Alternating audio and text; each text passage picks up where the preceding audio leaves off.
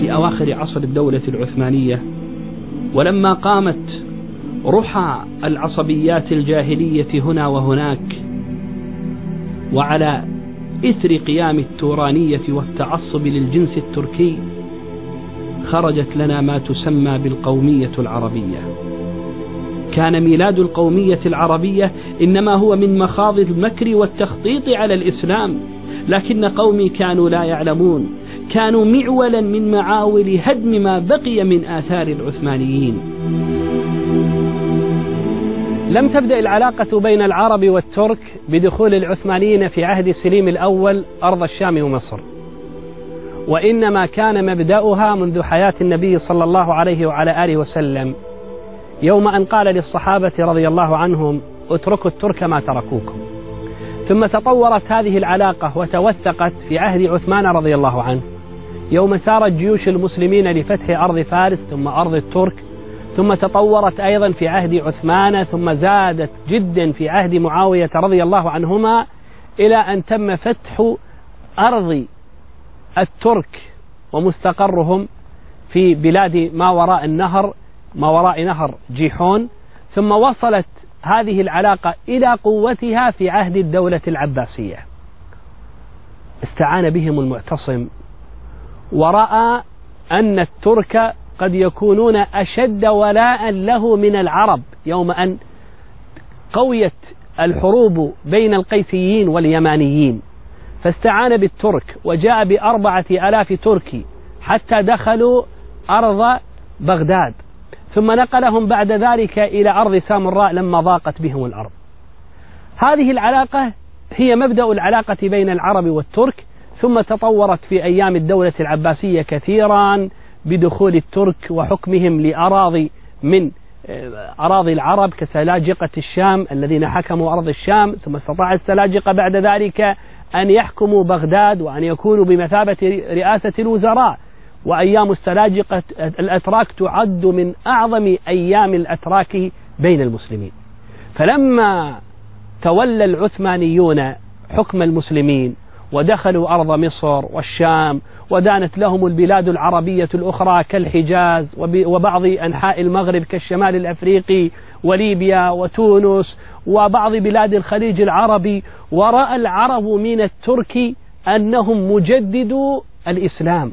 ورأوا فيهم من النبل وخدمة الدين وإثراء الحضارة الإسلامية ما وطد العلاقة بين العرب والترك حتى إن كثيرا من العرب كانوا قد رحلوا إلى إسطنبول ومكثوا فيها ومنهم من دخل في الجنود في الجيوش العثمانية التي فتحت بلاد أوروبا وجرت بينهم مصاهرات عظيمة دونها التاريخ حتى عرف الترك من العرب ولاء للدولة العثمانية ورأى العرب من الترك إحياء للأمة الإسلامية بعد ذلك.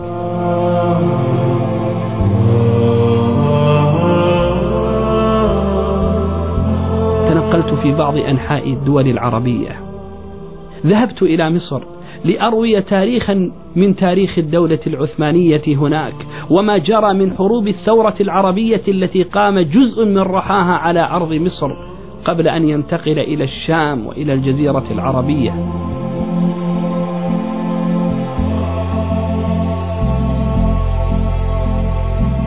انطلقت شرارة الثورة العربية ضد الدولة العثمانية بتلك الدعوات الجاهلية التي انطلقت من مصر هنا وفي الشام وفي الجزيرة العربية التي تطالب بالتعصب للجنس العربي كردة فعل للتعصب الأتراك للجنس التركي أو التوراني وغاب التعصب للإسلام وغاب الولاء لدين الله وصار الولاء لأعراق وحضارات جاهلية. فهنا في مصر صاروا يتفاخرون بالفرعونية وحضارتها البائدة. وفي الشام صاروا يتفاخرون بالآشورية وفي العراق بالحضارة البابلية وهكذا. ولما كان أهل الجزيرة العربية لا يجدون لهم حضارة يفتخرون بها صاروا يحيون عبية الجاهلية بفخرهم بالآباء والأجداد. وصاروا يدندنون على مسائل لم يكونوا يتعودون عليها قبل ذلك. وقد كانوا لحمة واحدة مع العثمانيين. استطاع الإنجليز أن يذكوا أوار هذه العصبية الجاهلية وأن يمزقوا المسلمين إلى عدة أعراق. وكان لهذا صدى كبير جدا في العالم العربي قبل غيره. طيب ما الذي يريده الإنجليز بعد ذلك؟ الإنجليز يريدون أن يمزقوا المسلمين عن طريق دينهم. فظهرت تلك التسميات التي لم يكن المسلمون يتعودون عليها لكنها أصبحت تشبع رغباتهم. من هؤلاء الأتراك حتى يحكموننا باسم الخلافة أو السلطنة العثمانية؟ أحقا هم أهل لخلافة المسلمين؟ ألا يوجد في العرب من هم أهل للخلافة؟ ثم من هم؟ من نسبهم؟ من آباؤهم؟ من أجدادهم؟ ألا يوجد فينا نحن العرب من يرجع بنسبه إلى نسب رسول الله صلى الله عليه وعلى آله وسلم فهو أحق بالخلافة؟ ألسنا نمتلك حضارة وإرثا تاريخيا مهما يؤهلنا لزعامة المسلمين كما كنا في عهد النبي عليه الصلاة والسلام وفي عهد الدول التي جاءت بعد ذلك في أيام الخلافة الراشدة والأموية والعباسية؟ أيأتينا العثمانيون ويحكموننا في بلادنا ثم يمزقون وحدتنا عن طريق تعصبات لم يكن عليها آباؤهم ولا أجدادهم. هذه التمريرات استطاع الإنجليز أن يحققوا بها رغباتهم واستطاعوا أن يبحثوا عن ضالتهم ووجدوا ضالتهم أين؟ وجدوا ضالتهم في قلب الأمة في مركزها في مكة منطلق بعثة النبي صلى الله عليه وعلى آله وسلم ووجدوا في الشريف حسين الذي يرجع نسبه إلى النبي عليه الصلاة والسلام بغيتهم في تمزيق الوحدة الإسلامية. أيمكن أن يمزق المسلمون من أرض مكة؟ هذا الذي حصل فعلا بعد ذلك. لقد كانت الثورة العربية حدثا جليلا اهتزت له أركان الدولة العثمانية. لقد كانت الجزيرة العربية إبان ثورتها تموج موج البحر. مسلم يحارب مسلما مسلم يقتل مسلما مسلم يسقط حكما مسلما. الشريف حسين كان مقيما في اسطنبول وكان عضوا في مجلس الأعيان العثماني. ووجوده في اسطنبول جعله مقربا من رجال الدولة هناك. ومع ذلك لم يكن السلطان عبد الحميد الثاني معجبا به أبدا بل كان يخاف منه. وكان يخشى على الدولة العثمانية من الشريف حسين. كيف يخشى عليها؟ كان يشعر أن هذا الرجل يعني الشريف حسين فيه مكر فيه دهاء يريد الأمر لنفسه. قد يكون خنجرا في خصر الدولة العثمانية في يوم من الأيام.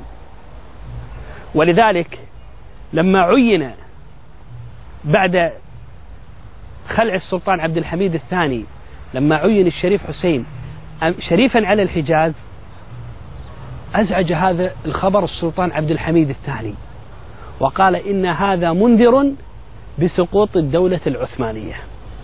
وهذا الذي حصل فعلا. الشريف حسين بعد أن رجع إلى الحجاز وأقام بها كان يريد الزعامة لنفسه. كان يسعى إلى أن يقيم دولة خاصة بالعرب لا سيما بعد خلافاته مع حزب الاتحاد والترقي. الشريف حسين بالنسبة لهم يعتبر كالوالد لأنه كان شيخا كبيرا في السن بالنسبة لأولئك الشباب.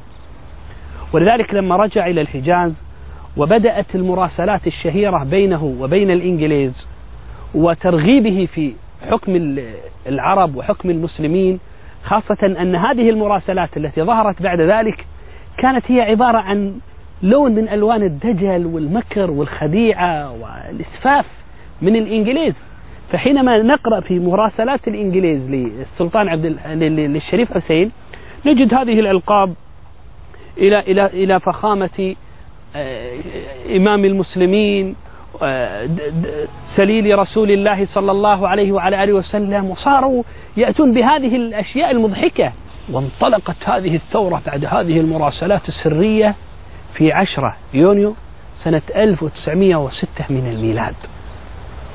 وكان الشريف حسين قد أرسل جماعة منه إلى الشام وألقى والي الشام في ذلك الوقت جمال باشا المعروف بجمال الجزار القبض عليهم. فلما أرسل الشريف حسين ابنه فيصل إلى والي الشام كاد أن يقتل جمال باشا فيصل بن الحسين وقتل أولئك وانطلقت شرارة الثورة العربية وظهر أولئك الذين كانوا موالين الإنجليز على أنهم هم الشهداء. مع الضعف الموجود في الدولة العثمانية والأخطاء الجسيمة عند العثمانيين وجد العرب فرصة لهم في الشريف حسين. وظن العرب أن هذه الثورة ستخلصهم من بطش العثمانيين ومن تعدي الأتراك عليهم لأن كلمة العثمانيين في حق أولئك الذين كانوا يحملون لواء التتريك تعتبر تشريفا لهم. الذي كان يحمل لواء التعصب هذا بعض أولئك الذين ينتسبون إلى العثمانيين من الأتراك خاصة. وفعلا قامت الحرب العربية العثمانية أو إن شئتم فقل قامت الحرب الإنجليزية العثمانية التي كانت بعد ذلك سببا رئيسا من أسباب سقوط الدولة العثمانية. أفكر وأنا أقرأ كثيرا في تاريخ الثورة العربية والحروب الطاحنة التي كانت بين العرب والعثمانيين أو بين العرب والعرب. العرب الذين يبحثون عما يسمى بالخلافة العربية الإسلامية الجديدة والعرب الآخرين الذين يريدون المحافظة على ما بقي من عزة وشموخ وهيبة للدولة العثمانية. انطلقت هذه الثورة لتبدأ مرحلة جديدة من مراحل الذل والهوان للأمة العربية والإسلامية. انطلقت هذه الثورة لتنشئ لنا فصلا جديدا من فصول تمزيق هذه الأمة.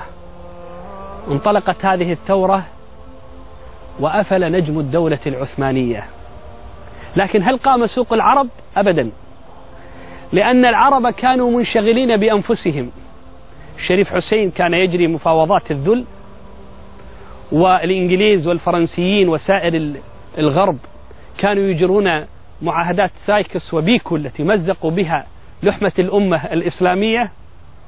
وشغلنا نحن العرب والمسلمين بنزاعاتنا التي ما زلنا إلى يومنا هذا نجني ثمارها. لم تستمر تلك الثورة طويلا لأن تلك الثورة إنما قامت لإسقاط الإسلام ولم تكن ولم ولم يرد منها أن تقيم الإسلام. هذه حقيقتها.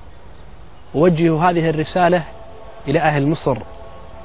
إلى أهل تونس إلى أهل ليبيا إلى أهل الشام إلى العرب والمسلمين عامة حتى لا تتكرر مأساة الثورة العربية الأخرى.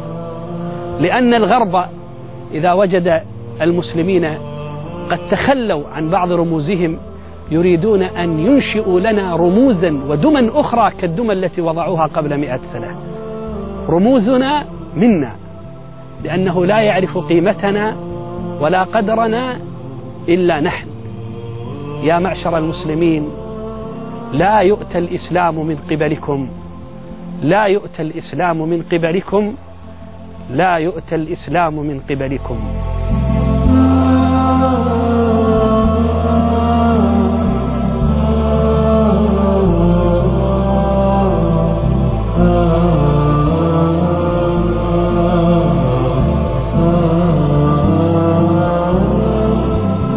شبهات هنا وهناك كنت أسمعها من بعض الناس من الأكاديميين والمتخصصين ومن الناس الذين كانوا ليس لهم حظ من علم ولا ثقافة ولا تاريخ لكنها شبهة كانت تردد اليوم تردد اليوم بعد سقوط الدولة العثمانية بعد ما يقرب من مئة سنة.